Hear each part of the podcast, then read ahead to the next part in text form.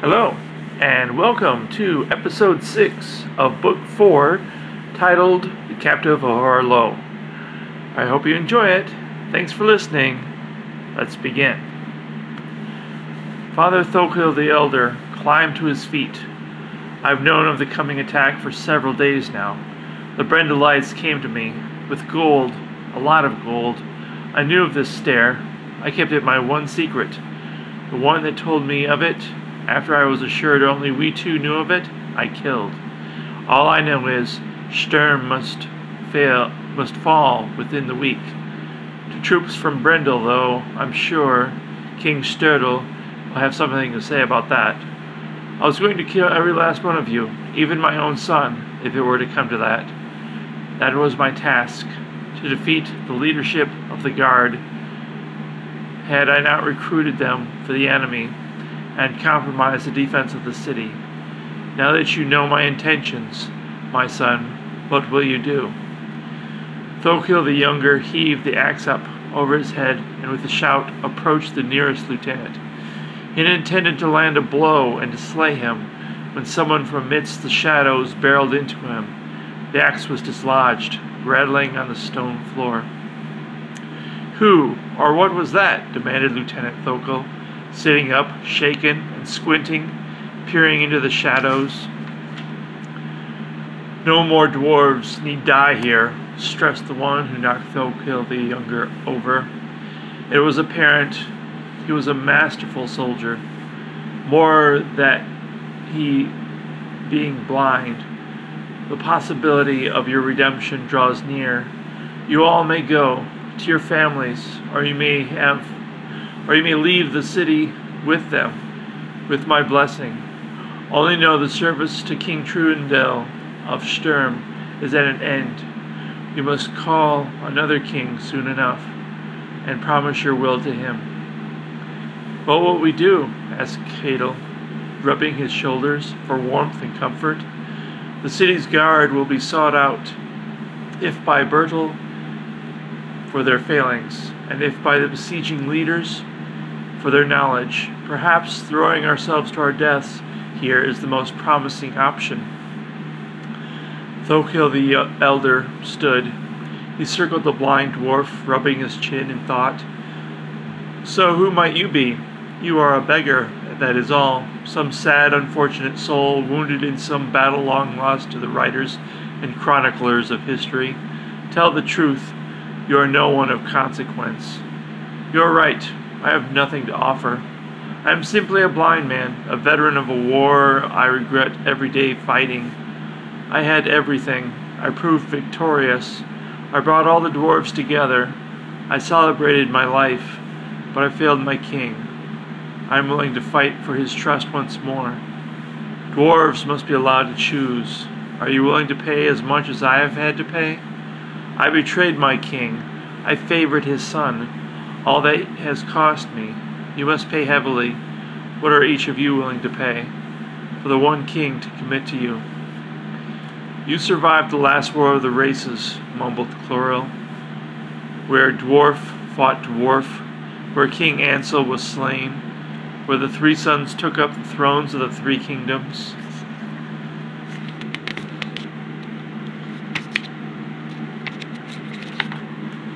Yes, the last survivor of that war, indicated the blind beggar. That has cost me everything, except my life. Why must we listen to this beggar? He is the last survivor of the only war that has shamed each participant so much so that most took their lives or ended up begging outside the city's walls. We would be doing the dwarves a service should we kill this, the last veteran. Don't you see, remarked Thokil the Younger. What he says may be the truth. There is something more to the dwarf than meets the eye. I agree, added Thokil the Elder, like that book in his pocket. What's a blind man doing with a book? And so pulling and so saying, the lead guard stepped up to the blind dwarf veteran and tugged at the book and pulled it free. What might this be? Asked Mendel. Certainly not written in a dwarf's hand. He's connected with wizards and witches, swore Zendel. Those are the only ones to create a threat such as this. He's a shameful beggar, confirmed Udal, who chose cowardice over brotherhood and greed. He should join his brothers that await him in the pits of hell. The beggar seized Thokil's axe and spun slowly, as if able to see the leadership of the guard all around him. You should not have done that. You have taken from me the last treasure I've ever owned. My king has refused me. My own troops have taken my wealth. I have lost my name to infamy. I have lost my sight. I thought suicide the most beneficial. The elves found me, found me in the worst state of my life. At that moment, the elves materialized all around me, a hundred of their mightiest warriors, those entrusted with guarding the firstborn. For whatever reason, they found value in me. They communicated a loyalty to me. I have hundreds of the most skilled and the most loyal elven soldiers at my beck and call. The elves have made it possible for me to be a proud dwarf again. I may not be able to read it, but there's one I trust with it. You will return that book to me if I have to kill each and every last one of you. Corkill swiftly brought his axe up over his head, then swept it down and around, a crafty move meant to defeat any defense intent on removing the beggar's head from his body but it was like the nameless beggar had anticipated the move, or had seen it a hundred times in the countless battles he fought other dwarves in the prior wars of the races. There was the ring of steel clanging against steel. The veteran counterstroke was swift as lightning, something with such panache that the dwarven lieutenants took a step back and whispered shrilly as they marveled at the move. Cadel concluded, I must most certainly add that move to my own repertoire. The lieutenants all shook. They watched as the guard Corkil's white shirt, silk shirt, darkened in the bright, chilly moonlight. His mouth open, his eyes wide. He dropped his axe and brought a trembling hand up to the fatal wound. Corkil's head became dislodged. It slid down the length of his left arm his eyes imploring the others for some kind of life saving miracle. Finally, the head slumped forward and fell to the ground with a plop. The sundered body collapsed noiselessly beside it. Three other lieutenants, outraged but also terrified, reached for their own weapons. Udal confirmed what the other members of the Royal Guard of Sturm were thinking. None of us know who you are, nameless veteran of the Dwarven Wars. Our King Trindle took great pains to eliminate anyone and everyone who fought those battles. The last of the veterans died over 30 years ago now. For whatever reason you survive, I can't help but think that not one dwarf will survive your wrath. Brothers, let's end this, man. For the sake of our children, Will you kill dwarves who refuse to bow before your jilted king? You are most loyal to your king, and he took your wealth, your troops, and your name. Why must we bow before a king? We will certainly fail.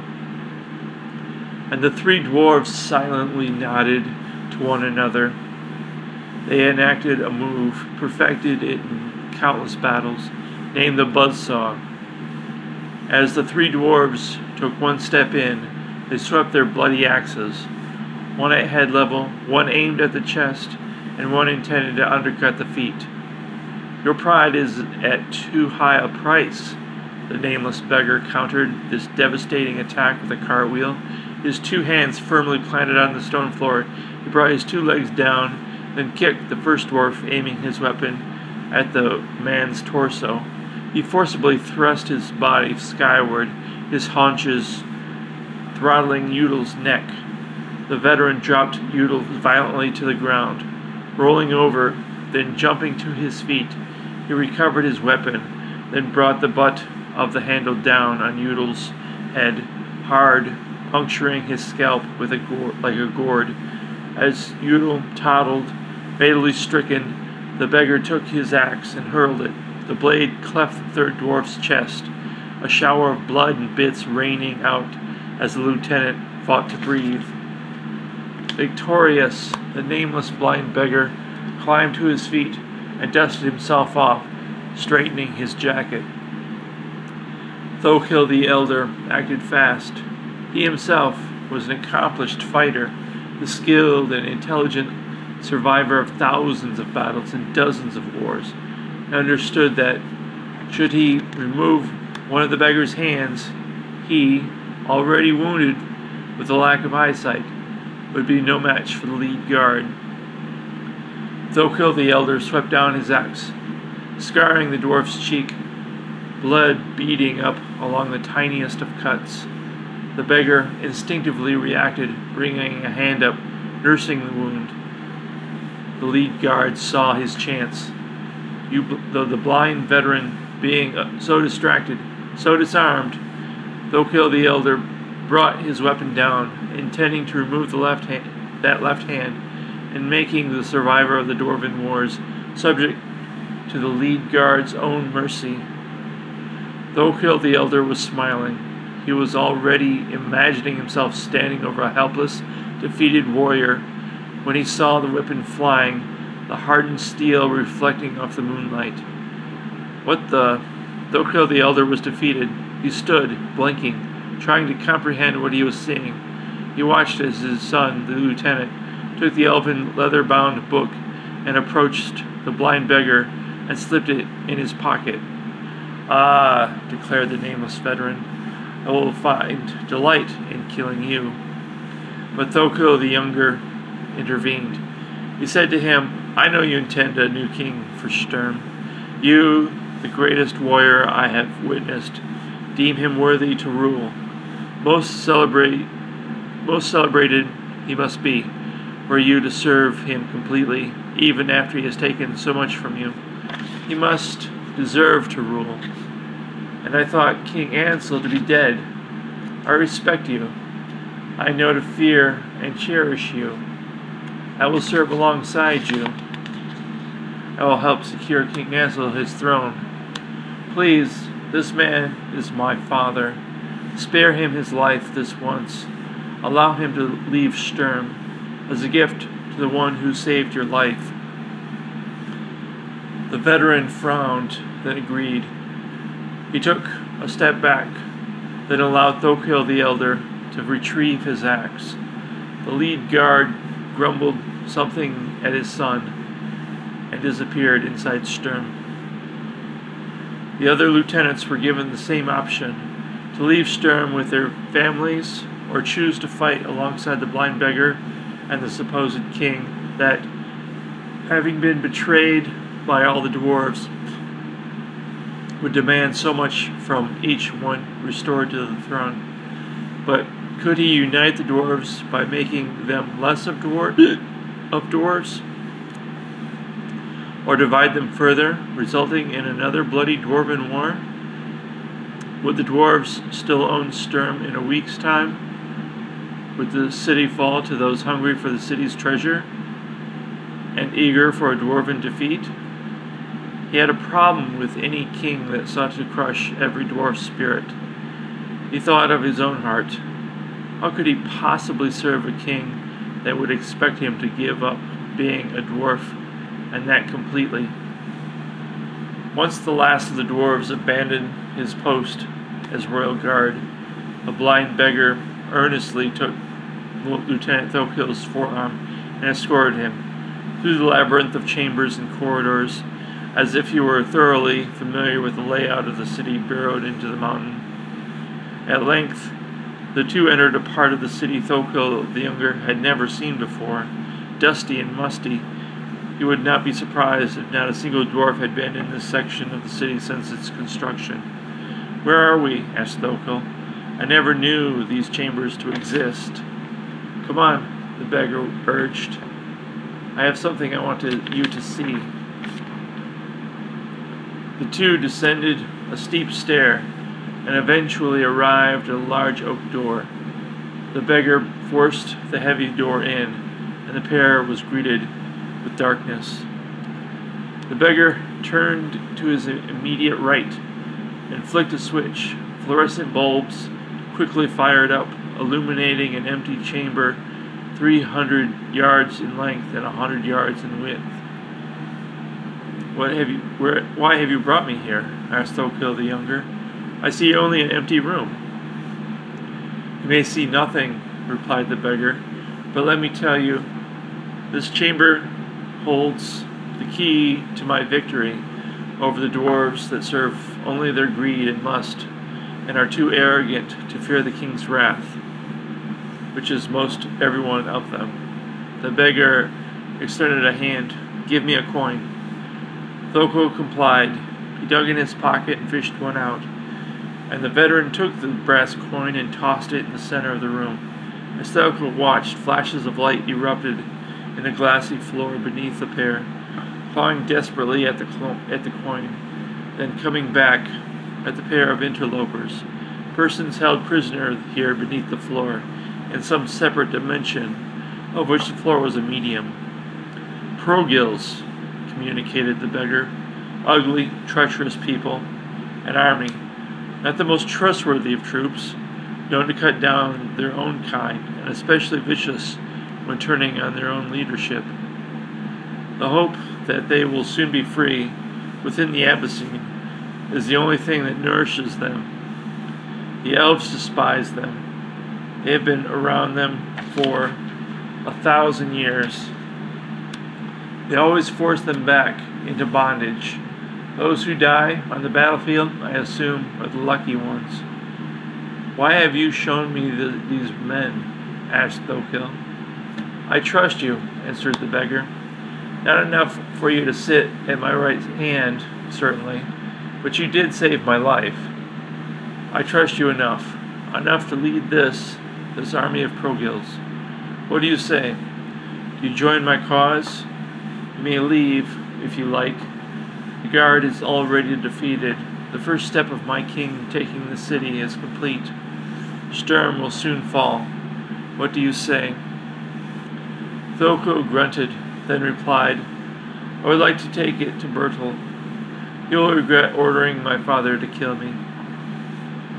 So be it, acknowledged the veteran. You may use my progils to wreak havoc on this city I'm giving you a lot of latitude in how to make use of their cruelty. You may kill Bertel, and you may kill the man's own family and loyal leadership. Only leave the death and the slavery of the besieging dwarfs of Brendel to me and my avenging lord.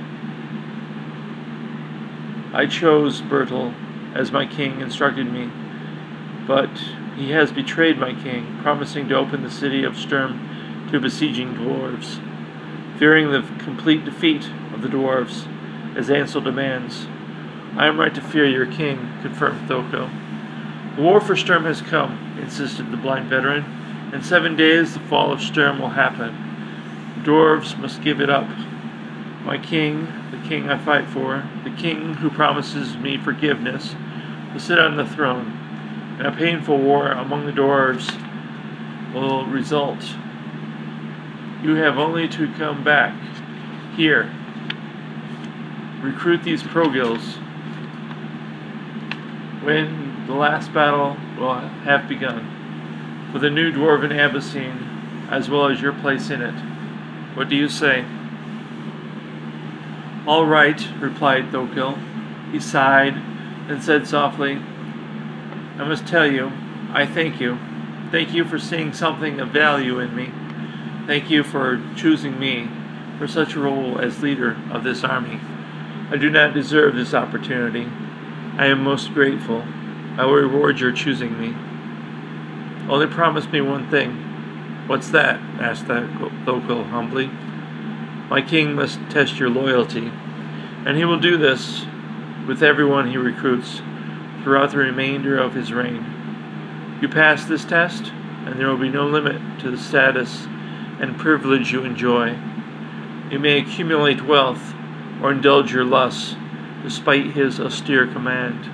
But choose poorly, choose to slight him, and there will be no end to in his hunting you throughout the Abyssine until you are found, and you are made to pay a very high price. Do you understand? I do understand, replied Thokil, and he mulled these words over as he approached the exit to the large chamber. So, so go to the seventh gate. There you will find a boy named Batkin. He is being hunted. The soldiers of Brendel were looking for him in particular. I do not know who told them of his value. You must find him. You must care for him. You must deliver him unharmed to my king. What do you say? I understand, replied Thokil. Your test for me. I will do it. He turned back. As he watched, elves flashed into existence until the beggar was surrounded by 25 or to 30 of those elves, clearly among the eldest, the most serious, those in possession of skills developed to win wars. Thokil stood in the doorway, appreciating the sight. Then he exited. The first thing Thokil would do, once he surfaced from the catacomb of chambers beneath the city, was arrive at the seventh gate. Find the beggars just outside the seventh gate. Find the one boy that the blind veteran doted on, this Batkin boy. Take the boy and hide him away, and use him as leverage to end the bloody war of the dwarves before it began, to undermine this blind warrior's imminent place alongside King Ansel, to bring out this frightful tyrant king, this threat to the freedom and livelihood of all the dwarves from his hiding place, and slay him. Sturm might necessarily fail, but there need not be a senseless war among the dwarves. Certainly not, no thorough defeat of all the dwarves. Finally, Thokil had the means of finding the, the one man he'd been searching for all his life, one he was convinced even existed, and to end the silent reign of fear and unworthiness once and for all. Charon was outraged. The army had descended upon the dead, silent village of the elves named Arlo. They searched each hovel, they threw over every home, all in an attempt to find what secrets were hidden away here. They found nothing. Charon identified the six trolls charged with holding seven elven captors at the end of an enchanted chain. He throttled one of his captives. You see what the city hides, don't you? The seven captives tittered and swayed silently. Must we kill one of you? asked Candide. What does it take for one of you to take us seriously and direct us to where the treasure may be found? Ultimately, one elf named Pezzo stepped forward. Okay, okay, he clamored like a clanging alarm bell. I will tell I will take you to the treasure the elves secreted away here. And so saying, Pezzo stepped past the other six elves. Then, catching Candide's eye, he exited the, the dusty, silent square. He proceeded down a long, wide thoroughfare. He made his way roughly three blocks then turned to face his captors. Are you sure you want me to lead you to tre- to the treasure vault? asked Pezzo. You are arrogant and rash, like all humans of standing. The treasure is well protected. I'd be leading you to certain death. Charon looked at Mother Candide and grinned. A trap, you say? You may be right. The wealth of knowledge hidden away in this city, the knowledge that has allowed the elves to be victorious in each and every battle they have ever fought, must be retained here. The elves most certainly would not want to give that up. Yes, I do not doubt there is a grievous trap here to prevent us from landing this treasure. Candide took a cat of nine tails, oozing with a derivative of Elflon, and lashed out at the other six elves. That is why we have brought seven of you with us. Should there be a clever trap positioned between us and the loot, I would say that with you seven in tow, you can see the trap for what it is and disarm it. And even if you cannot see the trap's vulnerabilities, you all are connected with all the other elves. I am confident we can get past this trap and at the treasure, eh? Please, begged Pyrrhus, we will do as you ask. We will take you safely to the place where our treasure lay hid. We will expose the trap to you. Only please do not strike out at us with those cat o' nine tails. The Elfheim is too much. And take us there directly. Do not dally. It seems to me that we have a surplus of elves. We can do away with one or two, should you not be hasty and deliver us quickly to that which we seek. Right this way, insisted Pezzo. No, I respect your threat. Come on. We are almost certainly there. Rigger seeks what you seek. The treasure the dwarves have hidden away here. The promise of a frightful new world. A secret that will facilitate a dwarf war. Rigger wants that secret to remain a secret before the magic wielders know the truth, before the people of the North Wood know it. And Pezzo turned left down a narrow roadway and disappeared. Okay, that concludes episode 6. I hope you enjoyed it. Uh, and I will have the next episode, episode 7 of book 4, titled The Captain of Arlo, of Arlo next week. Uh, thanks again for listening, and I will broadcast another episode later. Goodbye for now.